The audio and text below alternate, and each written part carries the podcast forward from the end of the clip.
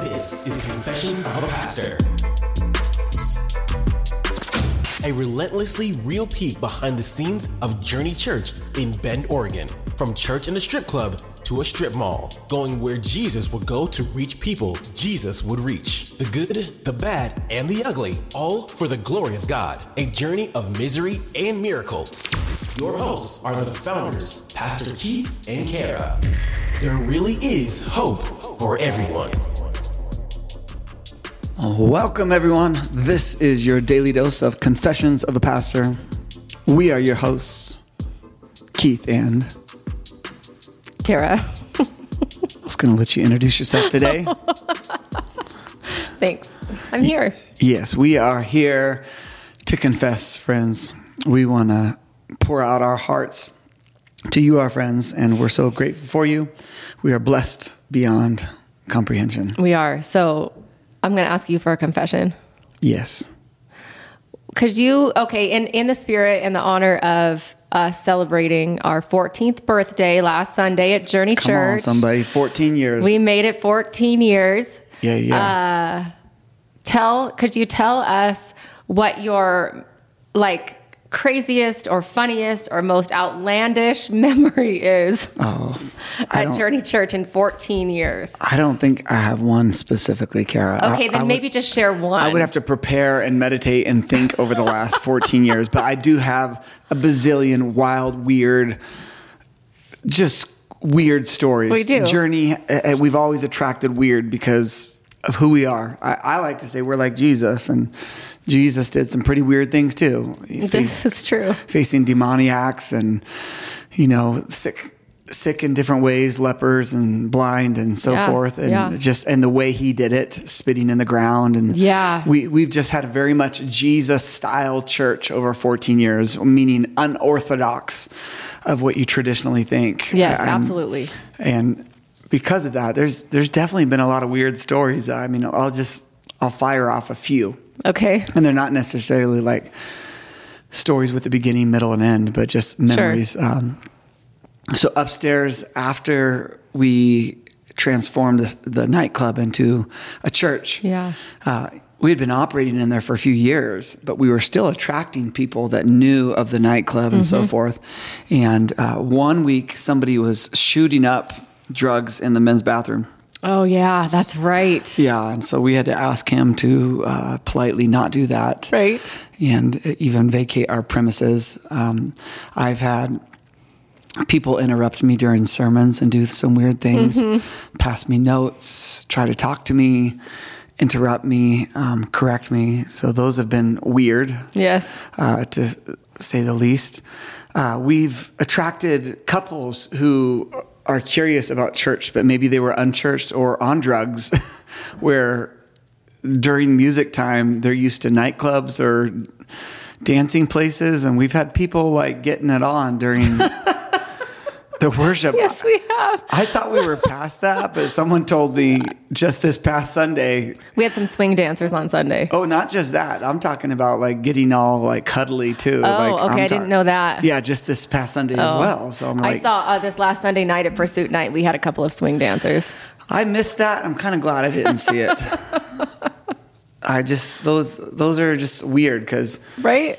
I mean we had a guy that was so disruptive and interruptive during worship that we finally addressed him and he wouldn't stop. And after week after week after week, finally I just told him, listen, you seem to want more attention on yourself than you want to, you know, focus on God Yeah. and uh, just politely let him know we're not the right church for him. And he was with us for quite a while, but he was so disruptive.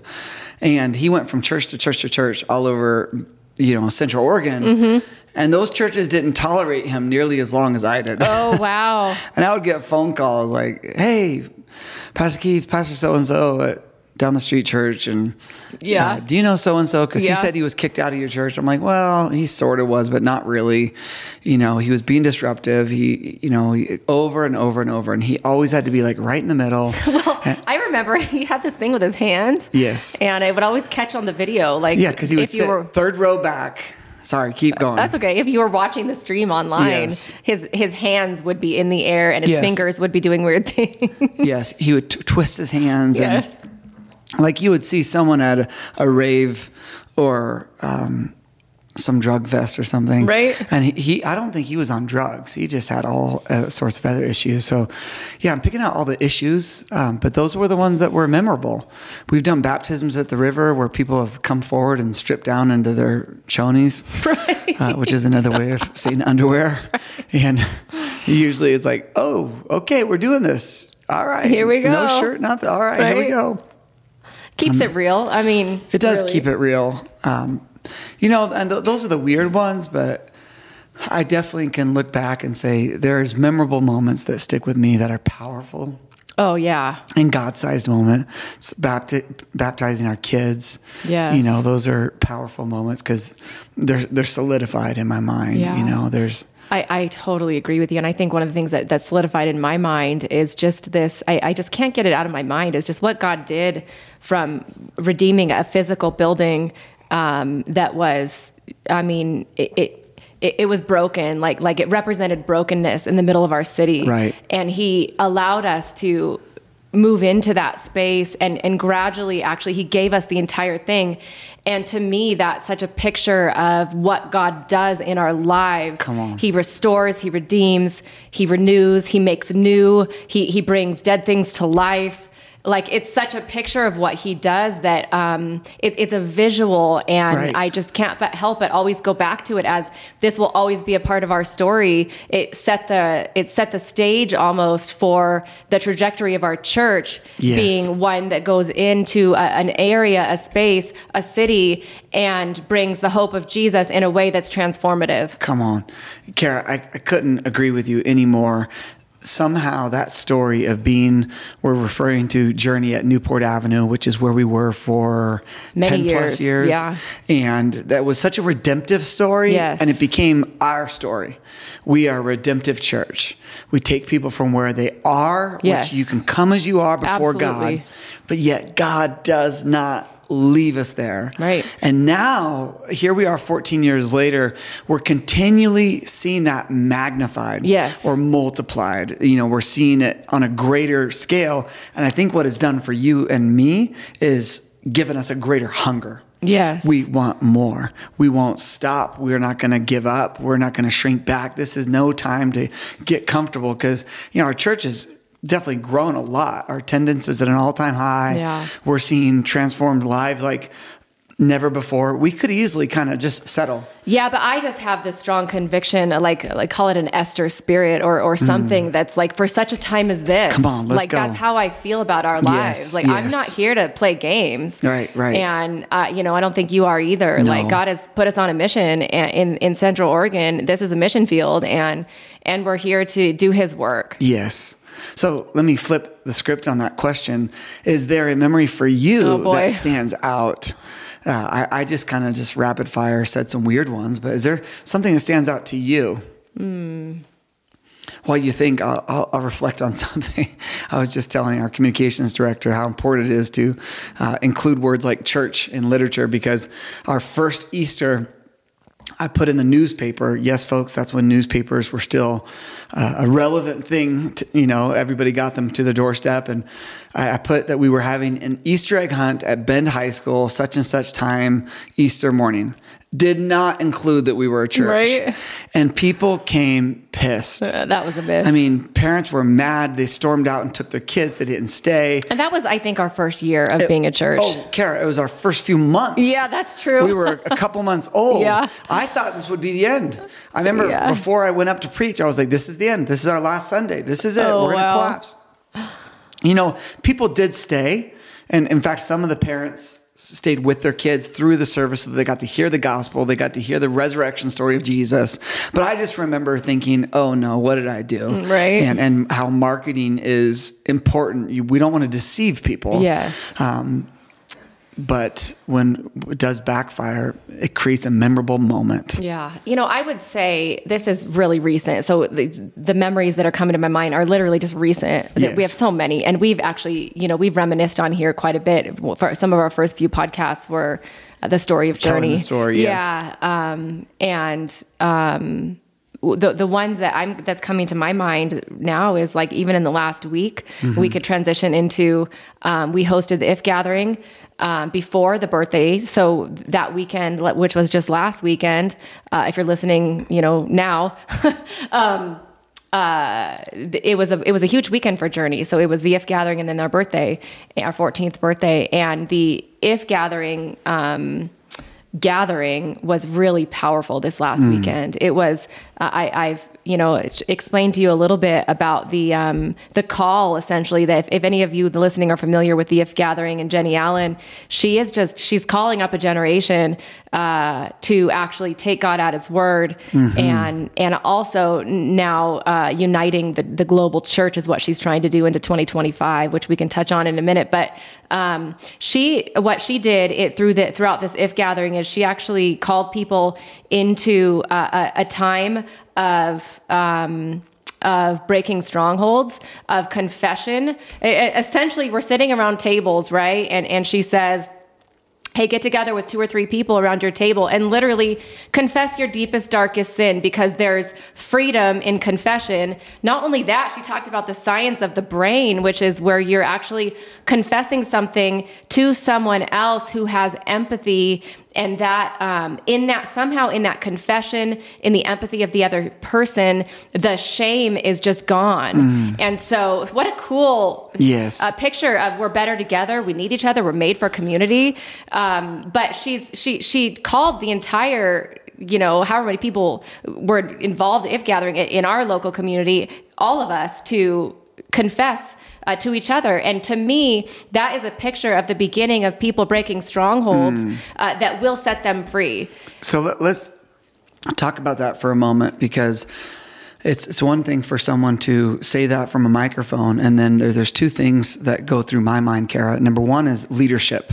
Yeah, it freaks people out because how are they going to respond? Yeah. Are, are people going to be intimidated? Are they going to actually do this? I know a few leaders that were actually at that gathering as she's explaining this Yeah. were uh, almost like um, I don't want to say terrified. That might be too great of a word, but nervous would be fair to say, hey, how will people respond when you're asking them to get relentlessly real? Yeah.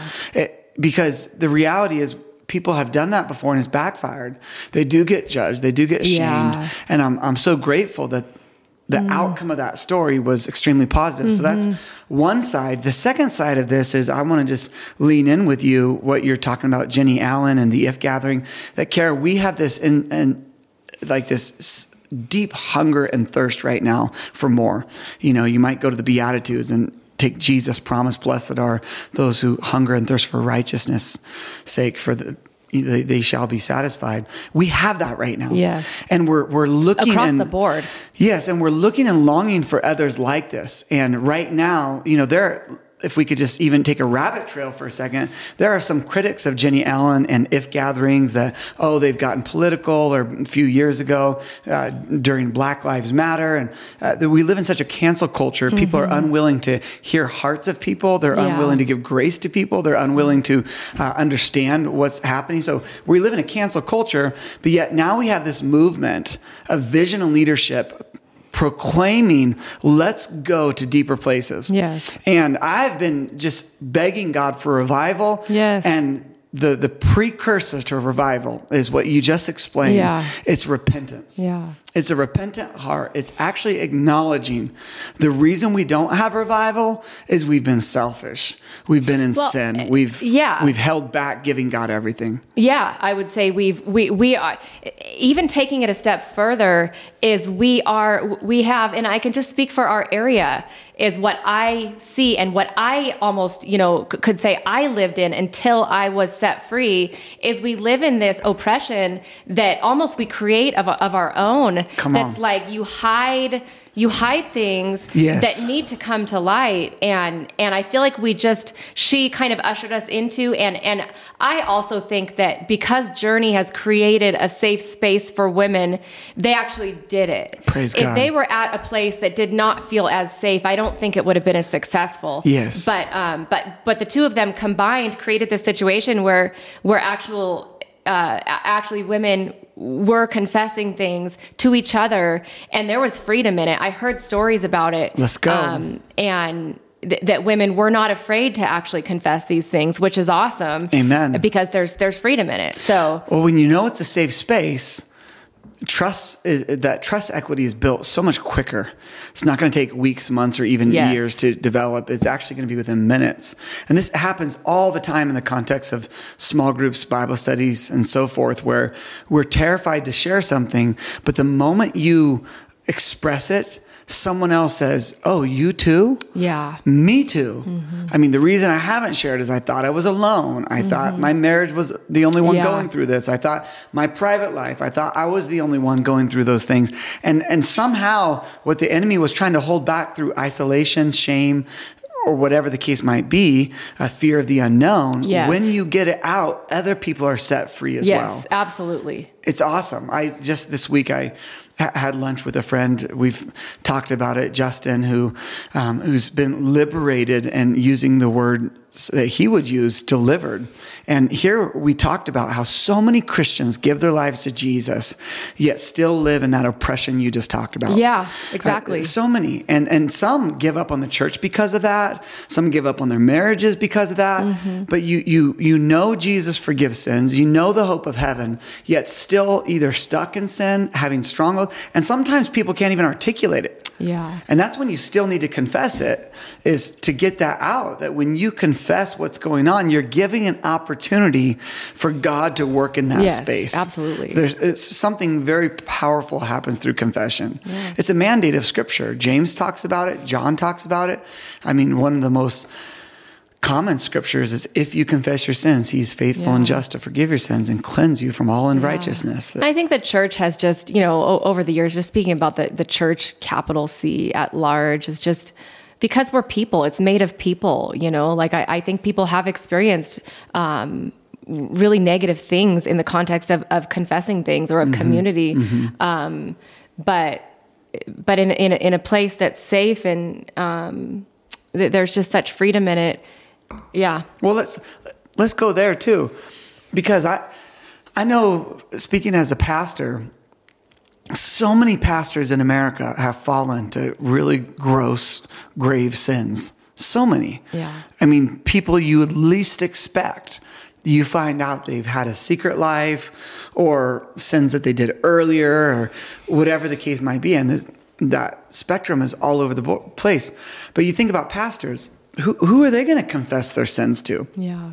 if the church finds out, I'm going to lose my job. We haven't fostered No. a, a place of of really what the Bible teaches us: a Yes. community of grace, Yes. a community of uh, redemption or restoration. Right. I mean, we, we should be in the restoration business. Yes, we are. Uh, we ex- we experienced recently someone who, who uh, struggled with uh, sin or had some failure, and uh, and then all of a sudden the condemnation from Christians Yes. without even desiring, praying, seeking restoration, judgment, condemnation, you know, the Yeah. shame comes instead of what could and should take place. Yeah. It's it's the frustrating part of, of you know this this is confessions of a pastor Yeah. and it is that ugly side that sometimes drains you sucks the life out of you and you know you told me not to engage with that person that was Yeah. critical i said oh Only no. out of experience. Exactly. But I, my defensive was like, well, hey, I want to walk him through what grace is, uh, how to restore somebody. You know, I want to walk him through and let him know that the church actually doesn't overlook sin. We call people to repentance. Right. Like what Jesus used to do. He'd liberate someone and say, go and sin no more. Yeah, exactly. Totally. But you engaged with him and it, it Oh, went it south real fast. yeah. I blocked him on my phone Yeah. uh, because I wasn't engaged in a place where someone's uh, just going to judge and be critical. You, yeah. you can That's see someone's the, heart. That's not the heart of Jesus. No. So it, yeah. We're not gonna we're not gonna argue somebody into the No. kingdom. I'm not gonna just debate them and they're gonna be like, wow, I see your point. I'm gonna woo you over. If you don't have an open mind and an open heart, you can't receive from God. And when you are open to receive from God, man, does God meet you in that place. Absolutely. yeah. So let's transition maybe to the birthday, right? Okay. Okay. so uh, last Sunday was our 14th birthday. Um, we had a special day. We had um, baptisms. Ryan Ellis. Ryan Ellis, which was awesome. Our daughter He- wrote me this morning. and She's like, Dad, I just figured out who Ryan Ellis is. I was listening to a playlist and I had a favorite song and I looked at who it was, and it's Ryan Ellis. Oh, that's so funny. And she's like, Please, please, please bring him back so I could see him. She's in England. Uh, Germany She- now. Yeah, right. Actually, that's true. She's doing a little mission Landed in Germany. today. She'll be there for a few weeks doing Yeah.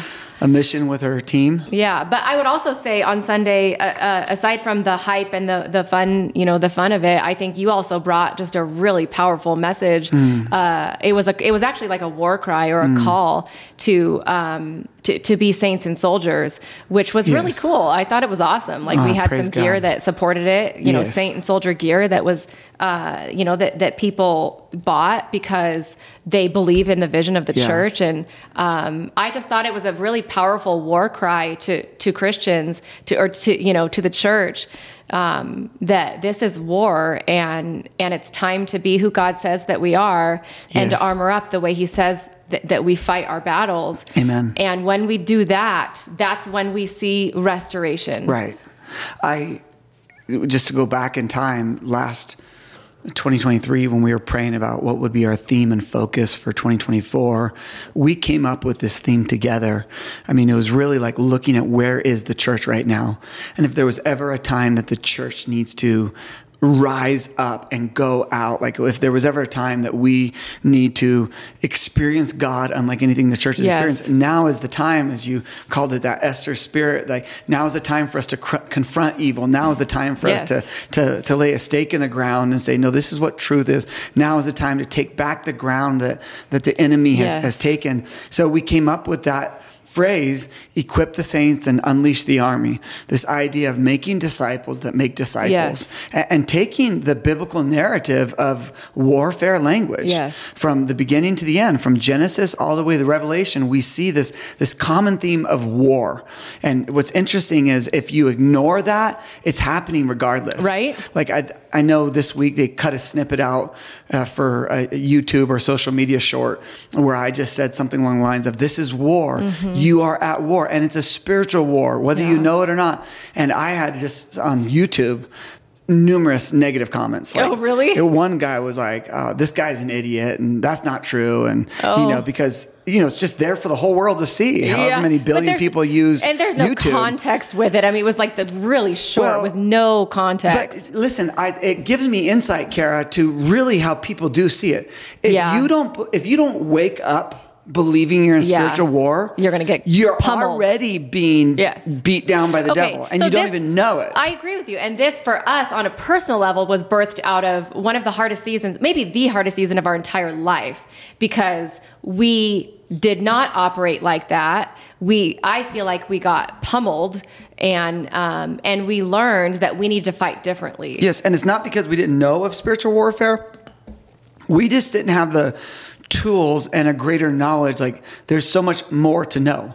Yeah. Like you, you have to continue to grow in your knowledge of scripture. You have to grow Yes. in, in, in, your knowledge of the natural world and the spiritual world. Mm-hmm. And, and both are real and they're operating in the current context at the same time. Yes. And a lot of times we're ignorant to the spiritual world, not realizing that it's, it's even more real than the natural. Yes. I mean, it, it, it exists. And a lot of people, they, it, it, either weirds people out because of ignorance. They've uh, they've allowed Hollywood to influence a lot of things. I was mentioning a moment ago about Justin and uh, deliverance and how you can be a Christian for so long.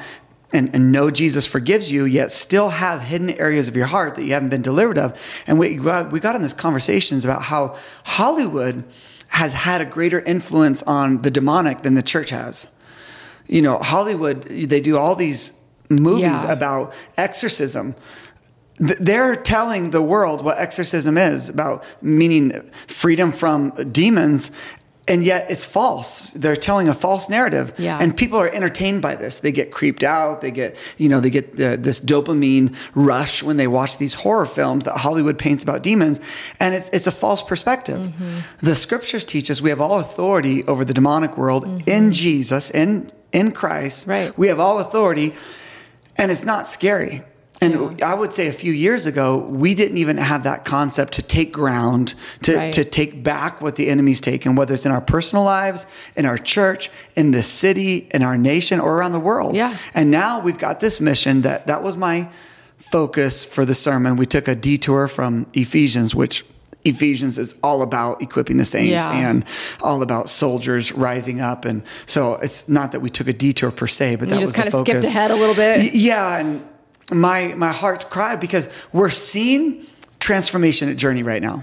We had 37 baptisms Yeah. Sunday. Four weeks ago, we had 32 baptisms. Yeah. That's 69 baptisms in a, a period of about a month. Yeah. We are witnessing transformation hmm. unlike anything we've seen before. People being liberated, testimony time. Uh, one family in our church, they've been a part of our church for years. He gives up marijuana Yeah. and uh, goes to nicotine just to mm-hmm. You know, for comfort and is stuck on nicotine, doesn't think he can get released of it. And now he's completely been delivered of nicotine. Mm-hmm. Come on. Amen. This is transformation. Yes. And this is like across the board. Yes. We are seeing people who said they would never go to church, not Yes. only come to church, Yes. but get saved. Right. And so my heart's desire, Kara, was to say, let's go. Yeah. More. Come on. Like, let's not stop. And I want the church as a whole. I don't want just the co-pastors. Yeah. I don't want us as lead pastors to be like this. This is what we're calling the church. I want everybody in their private sphere, in their marketplace work. I want them in their schools and uh, medical facilities.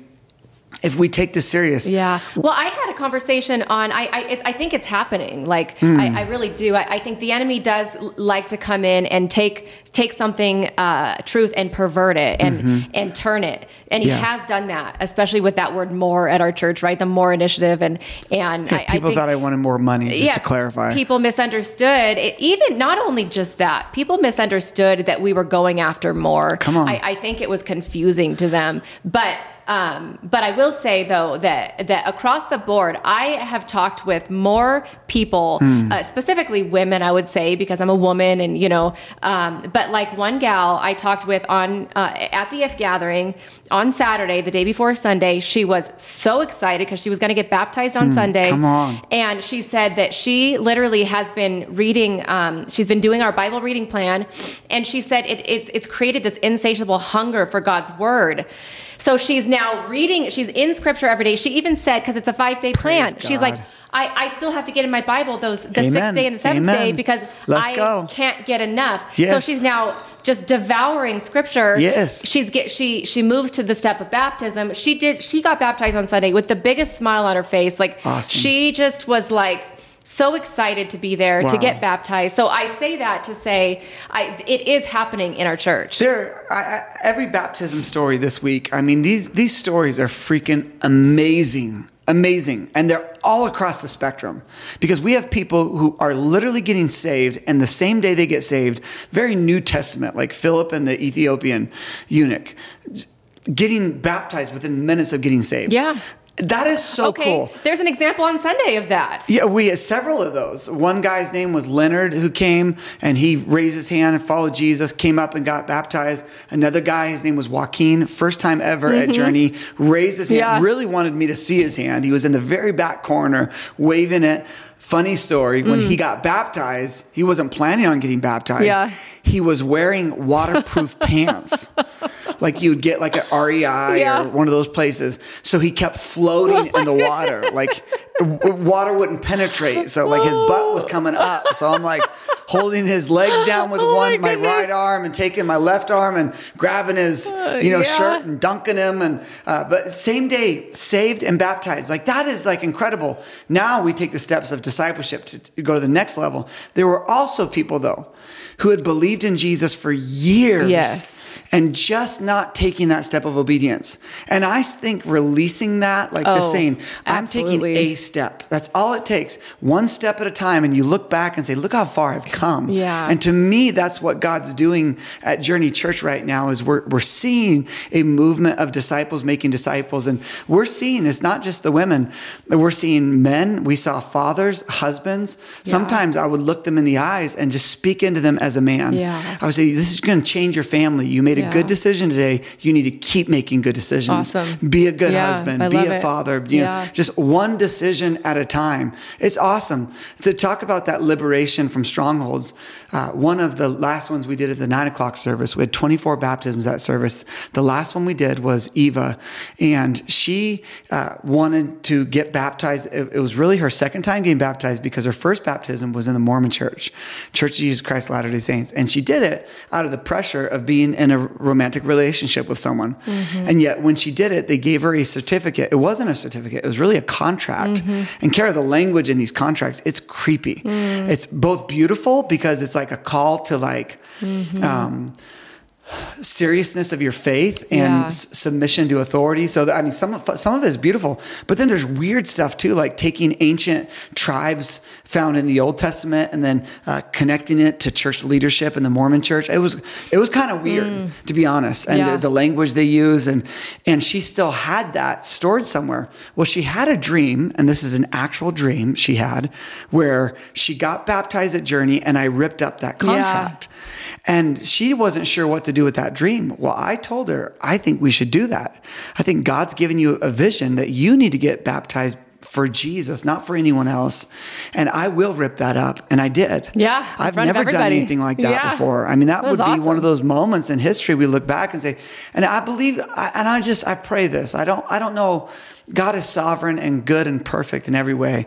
But Eve has had so many health problems Yeah. and, and issues that Mm. she's just, she's got such a pure heart right now, just wanting to be right. But I think she just made one step closer towards Yeah. the full life of experiencing Jesus Yeah. in every area, Yeah. which is absolutely awesome. I totally agree, and I think what I what I just am so excited about, and I'm seeing um, in in Journey Church right now is I just see this um, huge army of people Yes. that um, have faith rising up uh, to something that I haven't ever seen before. Come on. Like it's it's a um, it, it's a raising of the tide of faith uh, corporately Hmm. that is pretty awesome. Like I don't know what God's going to do with it, but that's what I see. So a week before our birthday, so our birthday celebration, whenever you're listening to this, was February 25th. So if you go on YouTube or you want to find that message or service, that was February 25th. The week before was February 17th. I, I think it was no 18th. 18th, I think. Mm-hmm. February 18th. And at Pursuit Night, we for the first time ever did open mic Oh, that's right. testimonies. Yeah. Because it was the end of our 40 days of prayer and fasting. Now, that's a huge risk to open up a mic to so many people because you don't know what they're going to say. I did try to give some, you know, parameters Yeah. of what you can say or not say, keep it short, etc. But I I will just testify to what we're talking about. Some of those testimonies, and they were all over the place, from Yeah. Mm-hmm. physical healing to uh, financial miracles. Yes. And we're witnessing people take steps of faith in their finances and trusting Yes. God. And the Lord says to test him in this Yes. in the book of Malachi. Yes. We cannot ignore this. It's a mandate of scripture. Test me in this Yes. and just see. Right. Just see If I see won't open the floodgates of heaven. Just watch me do this, Yeah. you know? And we have people doing that. Yes, we From do. a single mom that testify, actually Yes. two single moms, I suppose. I mean, just wild crazy stories of faith. Uh, we had a story of faith this weekend where one guy had this tremendous fear of, of money for some reason. He just couldn't be generous. He just had a fear of always not having money. It's not that he didn't have money, but had this fear of money. He came up and asked for prayer, comes back and testifies that he wants to be more generous than he's ever Yeah. been before and writes personal checks. I don't know if Yeah, those checks are to cash. people in the church. To people in the church. I mean, Yeah, just it's awesome. like this is wild. Like Yeah, I believe one of them was one of the one of our you know refugees from Ukraine. It's awesome because this is what they did in the early Yes, church. they took care of each other. Yes, uh, you read in Acts 2, you read in Acts 4, you, you read that they, they got together, they had meals, they sang songs, they, there was teaching. And the, there, it's not that the church was perfect, but we do see this, we get to see the fruit or the manifestation of what God wants for the church Absolutely. when we put it into action. Absolutely. I, I 100% agree. It does remind me, though, um, of you know that weekend and actually that night, that pursuit night, when we did those testimonies. An hour beforehand, I had a really interesting interaction Hmm. with a, a, a man that um, was probably the closest, like interaction I think I could I could say that I've ever had with maybe a demon or somebody that was Mm-hmm. demonically um, Demonized. yeah, whatever Yes. the language is. It was the most odd and interesting conversation I'd ever had. Yes. He eventually, you eventually ended up escorting him out of the church because he was not, um, he shouldn't have been there. No, we we at this location, and you know, as you asked me the opening question today, you know, what's what's the memory, and all I could remember is like some of the weird ones. Uh, but we at this location have had more demonic distractions than ever before. Yes. This guy was clearly uh, influenced by demons. Uh, He Yes. wasn't mentally ill. He wasn't on drugs. It was it was black and white demonic. And one of the first things he told me, like he, and he couldn't even tell me why. He just said, I, I'm just pulled, I'm pulled here. Something's pulling me to this place. And yet he couldn't go And what into was your the- response? So this, I, I was like, well, must be Jesus. You Come know, we've on. got on the wall close to where I am. It's all about Jesus. I was like, it's Jesus. And he adamantly said, no, it's not. Hmm. He was anti-Jesus. Um, it, it- I had never seen somebody that anti-Jesus that was in my face that Hmm. just wouldn't, uh, w- he wouldn't back down. And I kept telling him like we can agree to disagree here but but but you're welcome to stay and, and experience jesus you know and that just it just Well, really set him off He wasn't getting the social cues with you. You were being very kind. And the, as it went on, you were getting clear because you were behind a table for a women's ministry event, and you continued to tell him, "This table's for women, Yeah. and you know, could you would you mind actually just at least going in the church so women could come?" And you were very kind and polite to him. He wasn't getting the cue, so I came over and said, "Hey," uh, and I touched his uh, right arm, and he's like, "Don't touch me." Yeah he I was, like, angry Yeah, and I just I just was that as blunt as I just told you. I just said, "Hey, you're clearly not getting the cues. She's asked you to move on. It's Yeah. time to move on." Yeah. You know, and he looked. He's like, "I'm leaving right now." And I said, "Well, Yeah. I'll escort you out then." Yeah. I said, "You're welcome to stay here if you're not going to be disruptive." Uh, he wanted to leave. He was on a mission. Yeah. I mean, and, I didn't see him this last weekend. I, I was, you know, wondering if he would come back, but thankfully he didn't. But to me, it's just a picture of like, uh, once again, we're Yes. always at war. Yes. We, we have to be armored up. We have to be prepared um, to, so- yeah. So let, us just talk for our listeners for a second. If that weirds anybody out, or why didn't I cast out the demon out of this guy, or what, what's going on there? Because it, it- just to process across the board, if this guy was interested in healing or help or hope, Yes. I would have walked him through uh, releasing those demons. Uh, I would have cast those demons out. We would have done a deliverance right there. Yes. I, I've been doing this more and more and trusting God, being aware of it. This guy was on a mission to be disruptive. Yes. So I wasn't, you know, if I had to take authority over the demons, I would have, which is really kind of what we did. We just said, "You're not welcome here if you're just going to be disruptive, if you're if you're not going to um, uh, adhere to even, you know, some of the basic things you were telling him. Hey, Yeah. this you're you're at the wrong place right now at a women's table trying to engage Yeah. with a woman. Like this is this is not the time nor the place. So that's why we didn't do it at that time. But to me, it shows that we are a threat to the enemy. Yeah, I agree. That he has to frequently, almost every week. Yeah. And we've had people bring like speakers and blast inappropriate music and Yes. cuss out our church. You know, As they're walking 20 in. feet away on a Sunday morning. You know, Yeah. we've had to call police. We've had to, Yeah. we have armed security now at, at our church at every major event that we do, all because it's so disruptive because the enemy hates what we're doing. And the cool thing is people are getting delivered though. I mean, we have prayer meetings throughout the week that we're seeing people Yeah. go from held back by strongholds set free Yeah. from from really deep hurtful awful the torment I would say that's a word that I keep thinking. That's what the devil does Yeah. uh, th- through the demonic is, is he torments us Yes. through voices in our heads, through false thoughts, through lies. Yes. And so any of those things that come, that's, that's it's demonic. And Yeah. some people don't know what to call it that. The psychology won't call it that. You know, people who want to avoid those scriptures don't call it that, but that's what it is. Mm-hmm. Yeah. And you know, I, I think of like um, when we were down at Newport, as we talked about earlier, we had that stuff, Kara, but we weren't as equipped as we are now. Mm-hmm. You know, one of the most extreme ones that I ever faced was a guy that was threatening my life. Yeah. And I didn't even tell you at the time the details because it was on social and all these things. And our in-house security was aware of this guy. They all had pictures of him if he came, and he did show up, mm-hmm. and he did come in our buildings, and he mm-hmm. did come asking to see me mm. in our building which was a huge mistake that he even made it that far.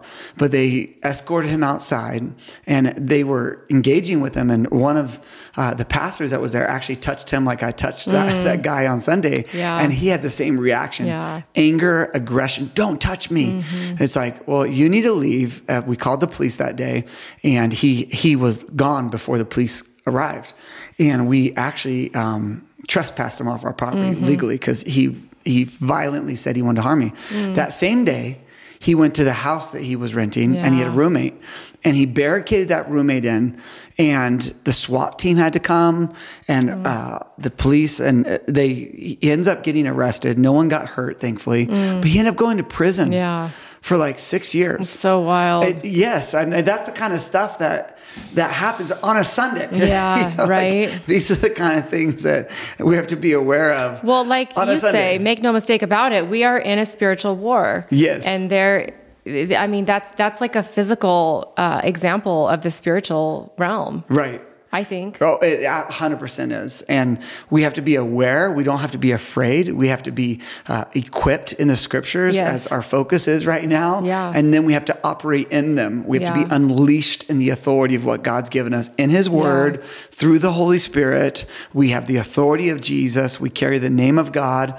You know, we're, we're children of God. So, And it- I would I would just insert in here. I, I know that like sometimes th- this could come across as sounding like over the top or weird, hyper spiritual, hyper maybe. spiritual. I mean, it, it really genuinely it, it might, but uh, it, this season of our life in our church was really what I touched on earlier. It was really birthed out of a season of such um, uh, defeat that we had experienced Right. Not only defeat it we we literally wanted to run away from everything Mm. and that's what the enemy does he makes you want to run he Right. makes you want to kill yourself he makes you think you're worthless Right. um, nothing you've done is good Right. i mean he he's he he tried to take us out Amen. and through that season like through our biggest uh, pain is now being birthed a ministry that is um, helping people to get set free Right, right. in Jesus. And I'm thankful for that. Well, our our vision has always been hope for everyone, and it's worked because everyone needs hope. The rich, the poor, the young, the old. It doesn't matter who you are. You're married, you're divorced, you're widowed, you're single. Everyone needs hope. And that message has resonated over the years. Thousands of people have been saved, thousands have been baptized. We've witnessed such great stories. But the problem is, in the middle of that, we were being beat down Yes. while we're providing hope for everyone. Yes. We we were wondering where's the hope for us? Yes, 100%. You know, and articulating that privately. I mean, we we've been able to look back now and it's like we were just empty and drained and we had to just be reset, kind of like a computer that's running slowly. You know, we had to come back to the Lord, Yeah. come back to the truths of scripture, g- get in a rhythm of prayer together more frequently. yeah. The the intimacy, that was just a word that I believe God answered a prayer that if you don't have intimacy, you you can't be vulnerable and real and move Yeah. past things. And I also think in that season we we invited our kids in. come on, so our whole family our got whole to family, experience more. Yes, that's correct. Yes, and I think we're seeing the fruit of that now, where our kids are actually really engaged. Uh, in fact, our son is, you know, using his gifts in the production area at Mm. the church, and I'm so thankful for it. And- and the the reason I I bring that up about hope for everyone is that didn't change. We still have that. But Yes. It's it's with a greater clarity and it's it's so with a greater sincerity that we've been through this too. Yeah. So we knew we had the truth before, but then when we were burnt out, it's like I didn't stop preaching that, and people were still getting saved, Yeah. and lives were still changing. But when we experience hope, now I would just say, like when we talk about like what we experienced last week at church, with so many people getting saved, so many people getting baptized, so many people getting delivered, what we saw with the women at that if gather- uh, gathering being set free from their strongholds, I really believe this, and I, I will just say it until it happens because I, I almost am embarrassed or. Um, apologetic but i'm not i shouldn't be we're on the precipice of revival Yeah. and we are we are seeing that journey. We've we've said that for years because it's been like these rumblings, but we're actually we're mm. so much more close than we've ever been mm. before. Yeah. So much so that I'm always just hungry. Like I want to find out are other churches experiencing this? Yeah. And I've asked people. I asked someone who's in the church consultant business, who coaches churches all across the country. I asked him, "Are you seeing this? Are you mm-hmm. feeling this?" And his answer was disappointing because he's like, mm, yeah, and in some churches, but he says in a lot of churches, no. And I was like, what? Like, I, I, I want this to be in every church uh, because we do know churches that are experiencing this too. Oh, yeah. And that Gather 25, we, you said we were going to come Yeah. back to that. It's it's a call to action for the global church, Yes. not the American church, not an affinity, like literally the global church around the world Yeah. to gather and pray Yeah. and worship and seek God's face together. Yes. It's going to be for 25 hours in the Yeah. year 2025. Right. It's going to be on March 1st. I I think you can go to gather25.com or .org or you could Google it and find it, but it, it's really a call to action. Yeah. Of course, there'll be people who this is outside of their tribe, they're people who will criticize this. But when you get a you get side by side with people on fire, Yeah. It's a fuel to your Oh, fire. yeah. Absolutely. The little fire that's in your heart only grows Yeah. more when you're around other people like that. And we got to gather around people like that, friends. Yes. Like if you're only around critics, which is part of what happened, you know, out of the pandemic for me, I was just around a lot of critics. Mm. Yeah. And instead of like, sharpening me Mm-hmm. iron sharpens iron it was like you know bringing me down it was Yeah. like it's like taking a jenga block it was like when is this thing going to collapse you Yeah. Mm. know one block at a time but we need to be around people the bible says build one another Absolutely. up exhort one another Yeah. encourage one another i mean there's 59 one another's in the new testament Yeah. we need to we need to be like a fire Yeah. that, that Amen. that, that if we feel one another Yeah. like what is that second timothy 1 you remember that you had to lay in hand fan that flame fan that gift paul says to timothy you know don't, don't let that go out Well, and I love that we're doing pursuit nights because I feel like that's actually a, a cool place to to fan the flame uh, in other people and, Yes. and to sharpen each other and to allow the Holy Spirit to do what the Holy Spirit wants to do Amen. in the body. I mean, even recently, uh, I guess that was the the night that we had the testimonies Hmm. a week ago. You know, we had a young, really young gal came and give us a, a word that the Lord had given to her that Yes. she hadn't told us, but um, And she we felt like didn't she know was her? we didn't know her from anybody. She felt like she was being disobedient uh, by not telling us. So she come and she came and told us, and we Mm-hmm. were like, "Are you kidding me? Like that's straight from the Lord?" Because we've been wrestling with this now. for months and even Yeah. years but lately the last few months we've been really really seeking this out and we should just say it uh, for the sake of recording to see what god will do later with this but it's a school of ministry it's taking young people who are in transition coming out of high school they may not be immersed in careers yet and saying let's equip them Yeah. let's let, let's allow the church to influence them much like what our daughter's doing this past year in england at Capernwray which has been we, we called it going into it we called it a gap year Yeah, but right. really it was so much more year. it was equipping Yep. uh, she got uh, she got uh, equipped and set free to uh, use her gifts you know And I would also add, there's a flip side of that coin too that I feel like is really important.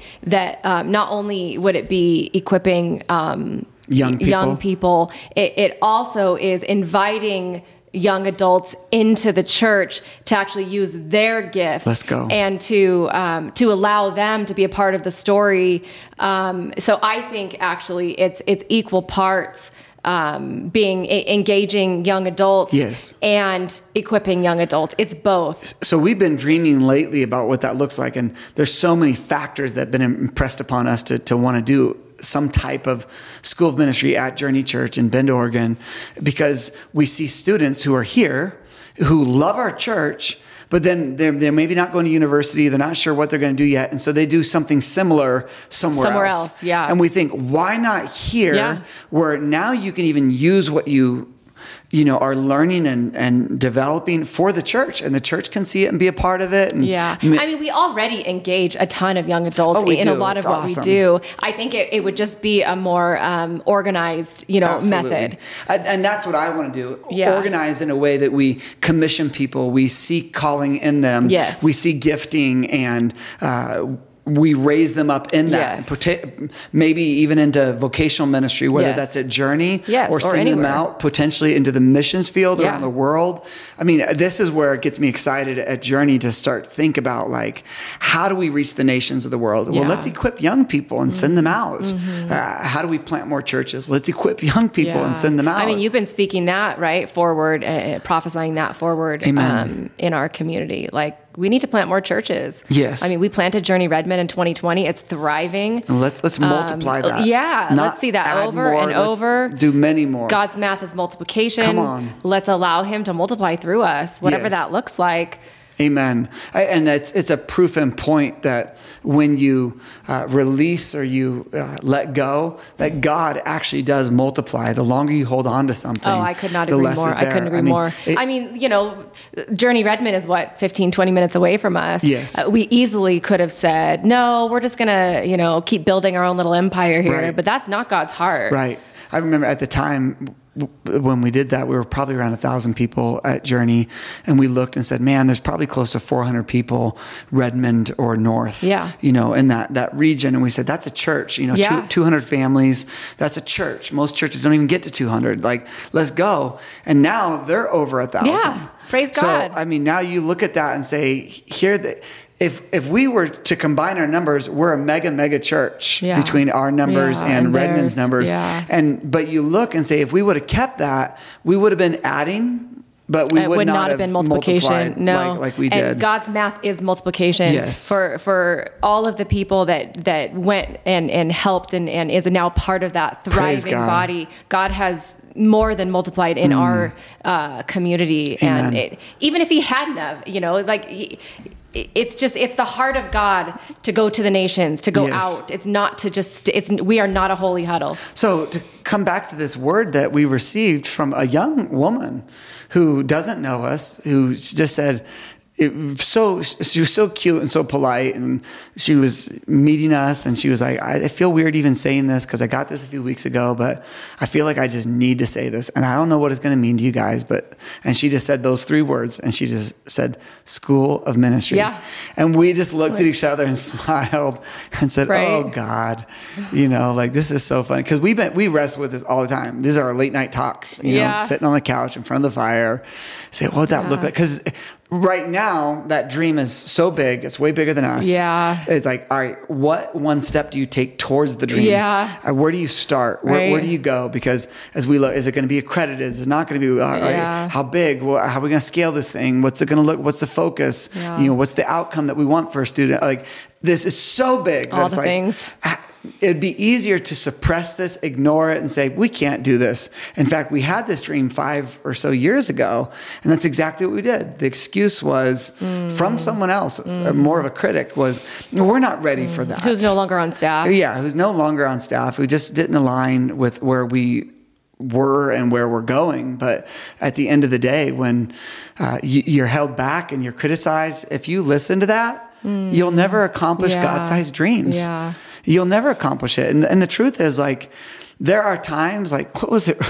Oh i've been reflecting lately on an easter service i did six or seven years ago where i just thought i had this genius idea of, um, of a song a teaching moment a song teaching moment a song a teaching moment. And there was like four or five different you know songs with four or five different teaching moments and people hated it i mean people came to church for the first time and they felt it was reminiscent reminiscent of like a catholic church up and down up and down and other people thought it was way too much music that day it was like it was a terrible idea terrible i've not done it since i say all that to say this i tried something i'd never done Yeah. before and i failed Right, you failed forward at I'm least. not going to do it again, which Right. I learned, but I would rather have a life of no regrets Absolutely. of saying i wish i would have been more creative i wish i would have tried new things i wish i would have reached more people I wish I would have unleashed more people. Come on. Like n- now's the time. Like a few years ago during that burnout season, which y'all are getting to hear our just our dirty laundry of just how we were feeling. We both looked at each other in the mirror saying, Oh, we're getting gray and we're getting wrinkles. like, what are we doing with our lives? You know, there was that Yeah. reality of, and I actually think as we enter into the second season of life, if life is two seasons, which Yeah. I guess that doesn't work in seasons, does it? two stages of life. If there's two stages of life, you know, there's zero to 45 and then there's Yeah. 45 to 90. Yeah. I'm in the second stage. Yeah. I, and you just entered it, Right. But I'm in the second stage. And if you look at the Bible, God often does more in ministry and experience, and not the Bible, hmm. church history. Hmm. God does more in the second stage of life than the first hmm. because you've learned more, you've been through more experiences, through more something. maturity, you've been through something, Yeah. you know, and you can go do great things in your 20s and your 30s. You can. And if you're at that age, go do it. But the reality is, you learn more. Life lessons that make you mature Yeah. to make your roots go deeper so that you can go higher Absolutely. and wider uh, than in your earlier years. Yeah. And so I'm thrilled. I don't know what God's or how or when Right. God's going to do or fulfill that dream. Yeah. But it's just one, one more testimony of some of the, when we talk about precipice of revival, just seeing, hearing, experiencing, encountering. Yeah. Uh, more of God in our lives Yeah. through so many different avenues. Yes. I mean, every day in Scripture. I mean, today was another example. Oh, man. Oh, Yeah. Hebrews is so good. Yeah. it's like Such just good seeing God through Scripture and being excited. Yeah. Seeing God through tangible answered prayer. You know, grabbing a prayer journal, looking back three weeks, and say, where did God answer prayer the last Yeah, three weeks? that's It's like this is awesome. Yeah. He's doing it. He is. And and God size answers. And I'm so excited. So friends, if you would join us in praying for revival, and I believe Mm-hmm. we will not see revival without some season, and I think it's a, maybe through the revival, some real serious season of repentance. Mm-hmm. Unlike anything the church has seen before. Mm. And I mean that for Journey Church. I mean that for the city of Bend. But I am praying there's an outpouring of the Spirit mm-hmm. In all churches. I want it for the whole city of Bend. I, But I, I would love it if, if the state of Oregon got known for so much more than just l- l- liberal, Liberal drug politics Yeah. and um, you know liberal mo- morality because we do we have liberal abortion laws we have Yeah. liberal euthanasia laws we have Yeah. liberal drug laws we i mean these are things that have impacted our culture here and it, it's only given the devil room for more real estate Yes. and by the way it's not working people are hungry they try those things Yeah. they try marijuana Yeah. frequently because we have pot shops all over our city Mm-hmm. and then they come to journey church and they recognize or they've been going it's incredible how many christians are frequently using marijuana Yeah. and the reality is it will not satisfy the deep longing in your soul that only jesus can Right. and i love what god's doing and where he's taking us I do too. I'm thrilled. I really genuinely can say I wouldn't want to be doing anything else.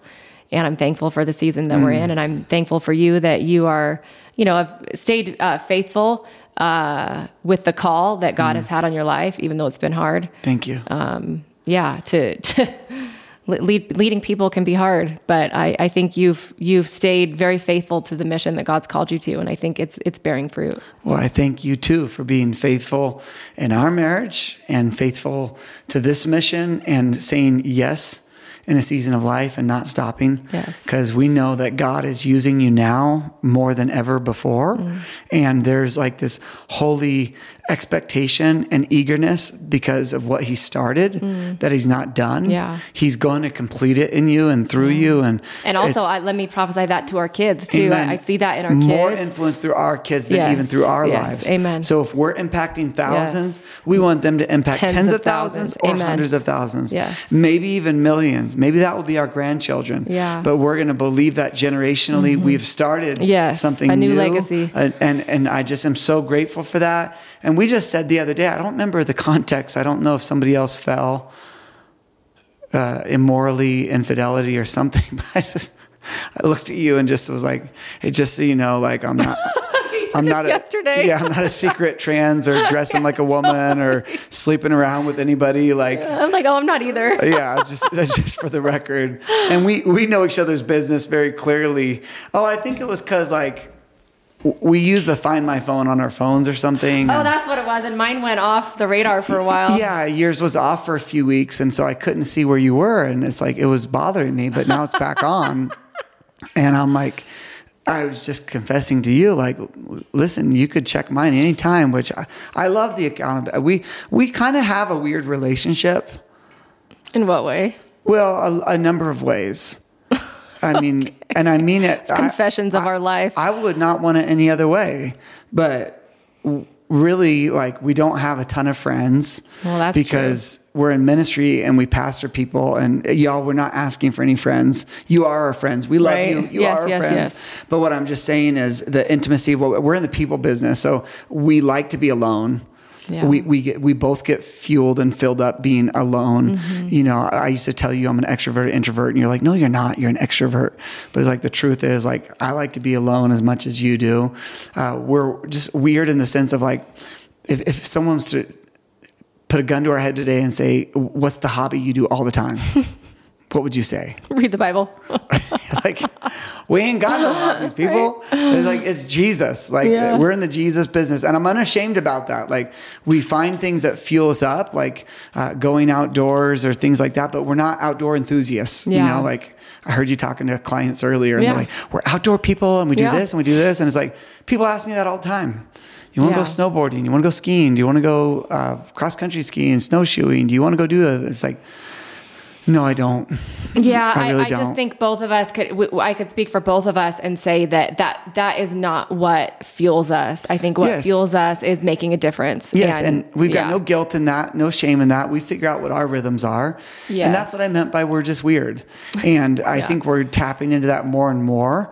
We're learning greater boundaries in our lives. Yes. We're learning to work together better. We're learning to communicate better after 20 years Right. of marriage. That's Uh, Thank you, Jesus. But that's just, and I, I'd rather be weird and, and healthy and strong mm-hmm. Than look like you got your crap together. Right. And then you got all these secret sins Yeah. and everything falls apart. and and I that's that is truth because that ha- we we unfortunately see that over and over and over over and over and over. We're not calling one couple out or family. We see it over and, over it's, and over. It's a tragedy. Like it really is a tragedy because, um, which is another thing that I love about what you've created at Journey is that it's it's a it is a community where you can be real. Hmm. Um, because if you don't start with being real, you'll never change. You Right. you can't actually move into any type of health without acknowledging Yes. your brokenness. So I appreciate that about Journey. well, Kara, I cannot think of any place more real than the Bible. Right? I mean, uh, oh, these people are so screwed up. Even God calls the Israelites stiff-necked people. Yeah. But they made mistake after mistake. They did. Spiritually, emotionally, sexually, relationally. I mean, they just. We live in a broken society today. Yeah. But you read the Bible and you're like, oh, this is not new. yeah. people serving false gods. This is not new, Right. You know, people wrecking uh, the the purity and the, the beauty of God's uh, s- sexual intentions. Mm-hmm. You know, God created sex. It's not meant to be bad or evil or not talked about. But yet, the perverseness of what the devil does is he destroys it and Yeah. makes it look like you could do whatever you want, whenever, with whomever, however. You know, Yeah. and this is not new Yeah. uh, addictions, drunkenness. I mean, we just read about the Nazarites and Yeah, the book of Numbers. the Nazarite vow, right? like there's a reason that in the Nazarite vow, God told if you want to be set apart for His purpose, you're not going to get drunk. Yeah. And in fact, so much so with the Nazarites, which not meaning to go on a rabbit trail there, but like you don't, you can't even touch wine. Yeah. You, you can't touch juice. You and can't touch for a period, a period of time, No. like a consecration period? It was a wasn't. life. It was a lifetime of that. It was okay. like, yeah, Mm. you're born into this. You don't get grapes as a little kid. You know, I mean, Yeah. Mm-hmm. you're set apart. And it was unique. I don't know how many Nazarites there actually were. Samson, Yeah, of course, yeah. was one, uh, the most famous of the Right.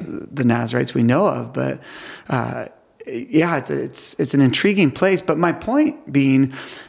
The dysfunction we see in today, which it feels like, and frankly, the people that say like the sky is falling, they're the ones that aren't looking with a sober lens back in history saying yeah it's there's nothing new under the Yeah, sun. right? i know politically it might not be where you want it to be or i know the morally the world might not be what you thought it was you know 30 40 50 years ago but the reality is if we look at the decay in the world is not new. Like this is is real. I've, I've heard it said like when we talk about like where the world is today we're often looking at it through the lens of our eight-year-old self so Mm. whatever age you were eight years old like um how old was i or eight, Mm-hmm. You were eight. 85 i'm sorry what year i was what year Uh, 1985 Yeah. so 1985 i could say yeah, the world was so much better in the Right. 80s. Uh, You know, like, oh, we had Michael Jackson and uh, Reagan, and uh, the world was better back then. It was just everything was better, better, better, Right. better, better, better. But the reality is, I'm looking through the lens of a time when I had no responsibility. Yeah, I didn't pay taxes. Yeah. I didn't have kids. You know, so I'm looking through the lens of when I was a kid, Yeah. Mm-hmm. the world was a better place. Well, hopefully every generation says that, you know, when I was a kid, because you're simply relating it to a time when you didn't have to do anything. Unless, of course, you had miserable, awful Yeah, childhood trauma, childhood. which tragically we're seeing more and more and more and more. It's really wild, uh, just wild. Okay, Kara, we got to wrap this up Yes. soon. But just total rabbit trail. This means nothing. But you talking about how wild the world is. Uh, I read an article. This happened in Portland. Uh, I, I shouldn't even say this, but just how dysfunctional this world is. Uh, there was a sleepover with girls, and the dad took like um, yeah, medication to, uh, you know, like Benadryl type thing, but it was prescription. You know, crush it up and put it in the girls' smoothies, Why? and to get these girls to all like be Go knocked out. Oh my goodness. But it didn't really work the way he wanted it to be. So they were all like woozy and everything. Yeah. One of the girls texts mom at like 1 a.m. By 3 a.m., all the parents came and picked up all the girls. Oh my goodness. and now he got arrested. And I just saw this in the news. Crazy. What's wrong with people? right? I don't even know what to say to that. I know. You all are probably saying right now, what in the world is Pastor Keith talking about? Well, okay, we I'm we just saying do, how messed up this world yeah, is. and we just we we see the worst of the worst. The the ministry is such an interesting thing because we see the best of the best and we see the worst of the worst. Yes. And so I think it's it's out of that heart that's Yes. like God's heart is redemption, it's restoration. Yes. It's bringing us back to how, who He created us to be. Uh, ultimately, it, it, it, will be a new heaven and a new earth, and all things will Come be made on. new. Great so, hope, Kara. Right? So way, we to, way to bring it that. around. way to make me not look so weird. Because I'm just, I guess I'm just articulating out loud. Like there, sometimes the very thing I'm saying, like we shouldn't say the sky is falling. All you got to do is read some news articles. And I mean, I see that even in Central Oregon where we live, and it's like, what the, you know, fill in the blank because. Like people are just messed up, but you Yeah. read the Bible and be like, they are too. people are messed up. And we have a good God who is so patient with us. He's so kind towards us. All that we would lead towards repentance, the Bible says. I mean, that uh, actually reminds me of reading through recently was it the book of Leviticus? That was a hard one. I would read through it and be like, oh my, this is so tough. I would actually use Oh my, my Audible. Bible and use it to help me read my physical Bible Yeah. to stay focused. And then you'd be like, that was so good. I'm like, what? What was good? Well, okay, no, what I loved about it is that it was like all the laws and all the um, atonement of sin Blood. and all the things that God had to institute, all of it, because hu- because we uh, humanity is so depraved. Like Mm-hmm. we, if left to our own devices, we will kill each other. Like Yes. we are just that broken, and we're born in that. It's true. And so it's it's like all of God creating all this this way essentially to even just enter the presence of God. They had to just all the atonement that had to happen with all the Yeah. animals and things. To me, then you fast forward to then we were we were simultaneously reading, Reading Hebrews. Hebrews, right. You're like, okay, this puts Jesus in such perspective. There's a new that covenant The, the new covenant covered is by new blood. Exactly. Come like on. to me, I'm like, okay, this is incredible. Let's go, people. Because now we know the weight of Jesus is uh, is just Wow. you know next level. Well, you have a great way of articulating things, putting it into perspective, and I appreciate that. Just full circle. I remember one day when you were like, "Oh, that's so good," and I'm like, "What was good?"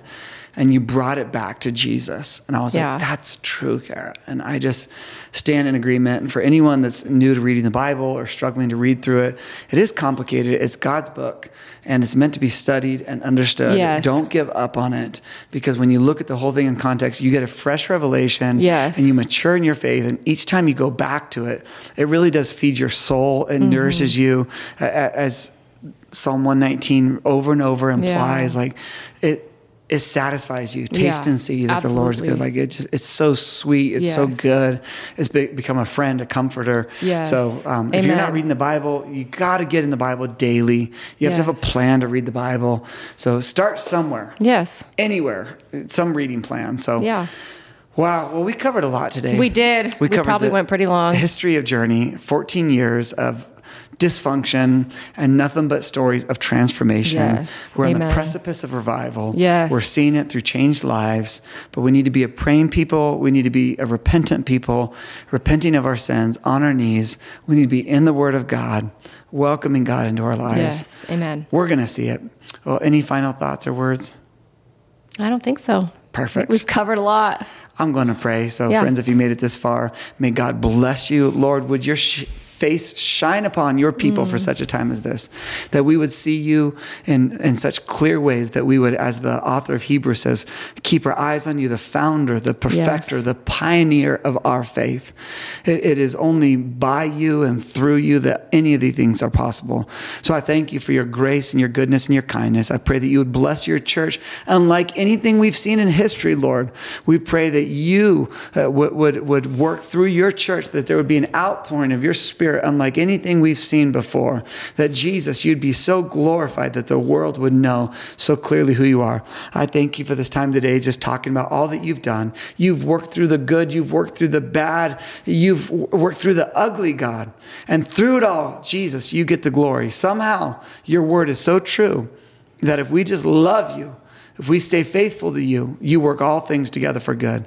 So for that, I thank you that it's never too late with you, God. You turn all things around. God, may you continue to do that more and more in our time. May we raise up and do the right thing, to do good works. May we love people the way you love them. May we be a praying people the way you prayed. We thank you for these things in the mighty, wonderful name of Jesus. So be it, and amen. Amen. Amen. Thanks for joining us on the journey of Confessions of a Pastor. Please hit subscribe and rate. We are better together. See you next time.